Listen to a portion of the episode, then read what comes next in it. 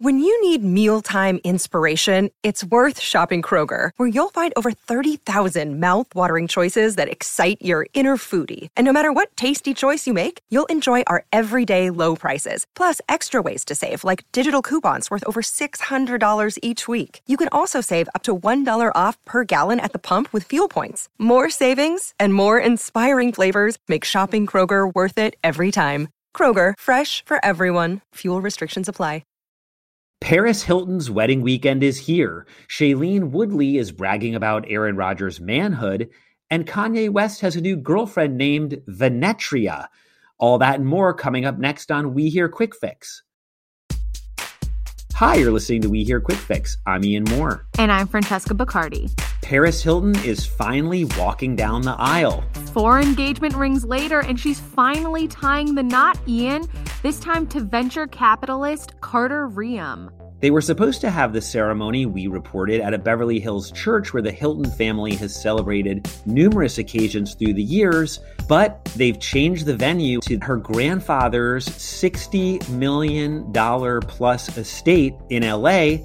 Now, of course, Francesca, we write about Paris Hilton at page six pretty much on a daily basis. But Carter Reum was a new name once they started dating. Who is this guy? So Carter is a venture capitalist, very successful, who's worth about 40 million in his own right, which of course still seems like pretty pennies compared to the Hilton fortune, but he also inherited 7 million dollars from his late father who was the president of a very successful financial firm based out of Chicago. 40 million sounds pretty good, but I have a feeling there's a prenup involved in these nuptials, which remains to be seen. Paris's personal fortune is estimated to be around $300 million. They're not wanting for money. Up next, Shailene Woodley defends Aaron Rodgers' package while trashing a random dude? What happened was an outlet misidentified Aaron Rodgers being out and about in LA. They photographed this random guy and claimed it was Rodgers when it wasn't. But instead of Shailene just saying, hey, this isn't my fiance, she went above and beyond to defend Aaron. It just, it, it, was a bit over the top, if I do have to say so myself. So, how did she prove that this guy wasn't Aaron Rodgers? I mean, it looked a lot like him. She, as his fiance, said the shoes the man was wearing could not have belonged to Aaron because she, quote, knows his body and his feet are much larger. Wink, wink. She literally included a wink face. She also pointed out the car that this man was driving and said Aaron would never drive that car, so clearly he's not in the market for a Toyota Prius. That's okay though. And she also said that the quarterback is famous for his terribly hairy hands and pointed out that the man in the photos had bald hands. You'd never see those hairy hands on the wheel of a Prius. Now, Aaron has not responded to Shailene's very public defense of him.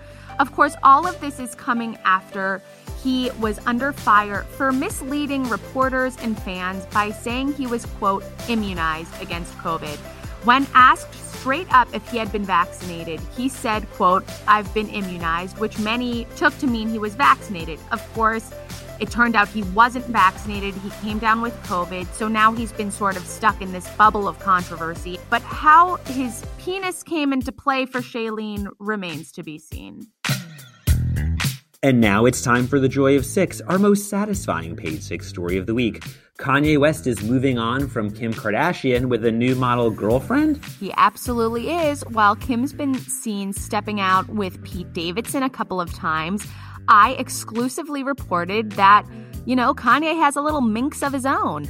He's been, quote, hooking up with model Vinetria for a little while now, and they actually made their first public appearance last weekend when they attended his Donda Academy's debut basketball game in Minneapolis. They sat courtside together, and she honestly raised eyebrows because she was wearing head to toe Balenciaga.